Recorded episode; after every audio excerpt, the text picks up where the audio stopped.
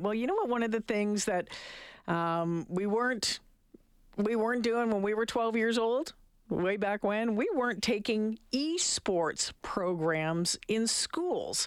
Now, the world of esports continues to balloon as a business and certainly as an entertainment industry. So, get this professional gaming events.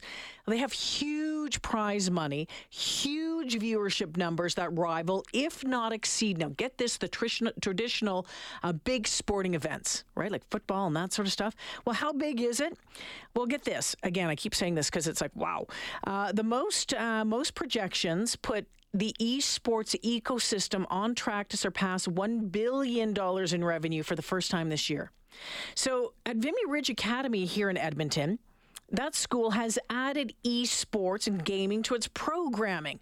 And I wanted to find out more about this with Travis Bouchard, who is the esports director at Vimy Ridge Academy. Hi, Travis. Welcome to 630 CHED. Hi, Jalen. Thanks for having me. Now, this is what the inaugural year, the first year that this has been offered at, at Vimy? Yep, uh, this is the first year. We're uh, you know end of October here, so we're about two months into it. Very cool. And how's it going so far? The interest? What about twenty kids in it so far enrolled? Yeah, we have uh, 18 kids right now uh, from grade seven to nine. Um, there was quite an interest to, to get involved now, and we're doing our best here to uh, make sure that we have high school for next year as well. Very cool. Is this the first of its kind in Canada? So I, I, I keep saying that that's what I've I've heard in my research. I haven't been able to find anything else. I, I, I would actually like to be challenged. If anyone uh, yeah. is listening and happen to be from another academy, I'd love to hear from them because I'd love to compete against them if we could. yeah, now that would be that would be great. So Travis, give me an idea. Um, what uh, a, a day in e gaming school looks like. So at our school, there's uh, five blocks each day um, in total for the student athletes, and two of those are spent with Vimy Esports. So I'd say on uh, generally one of those two blocks we're doing in the classroom uh, in front of a computer working on their skills. And then the other one will be, you know, phys ed or fitness or health or anything else that we will be doing during that time. Okay, Travis, you talk, you talk, you call them student athletes, and I think some yeah. people listening might be scratching their heads, thinking gaming doesn't really seem all that athletic. You want to expand on that one for me? Yeah, well, um, I work for a company called Academic and Athletic Development, and, and what we do is uh, at Vimy we have hockey and baseball mm-hmm. and lacrosse and all those as well, more of our traditional sports.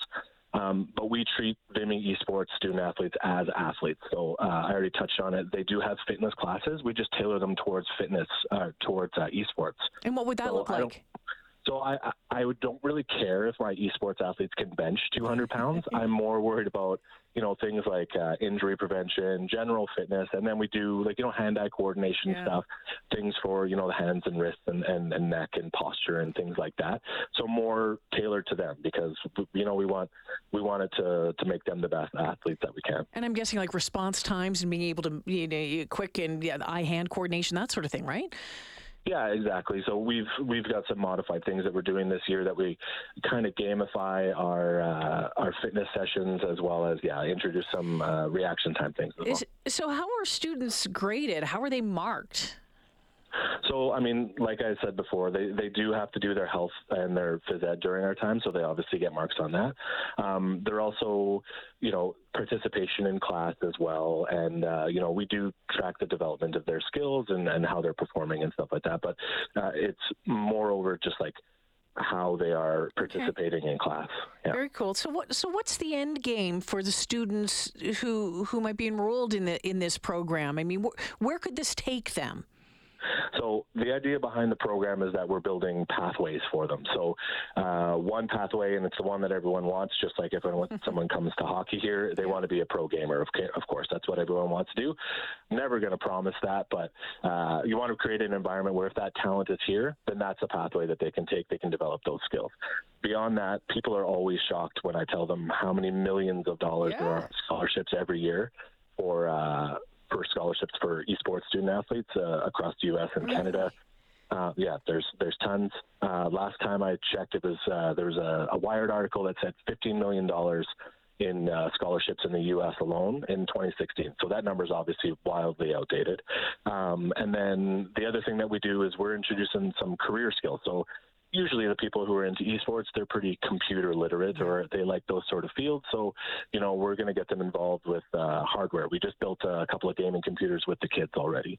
We oh. want to talk about networking. We want to yeah. talk about video game design. We're lucky we live in Edmonton. Uh, companies like BioWare, a, a yeah. video game developer, they're here. So, of course, we want to talk to them and have their experts come in and talk to our kids. And maybe that's a pathway we want to go, right? So, you got the post secondary, you got the career skills, and, and hopefully for those lucky ones uh, that have the talent and have the drive, and maybe they could be a pro one day. Well, Travis, very, very cool. I've been been following the growth of esports on this show over the past number of years. I've had a number of conversations about it, and I, and it's been fascinating to watch. So it, it seems only uh, natural that you know a school eventually was going to do something like this because there are kids out there who, you know, like you said, you know, other kids want to be a pro hockey player. Maybe some kids want to be a pro ga- uh, pro gamer as well, and I think it's uh, it's a really really a neat idea. Thanks for joining me this afternoon. I sure appreciate it.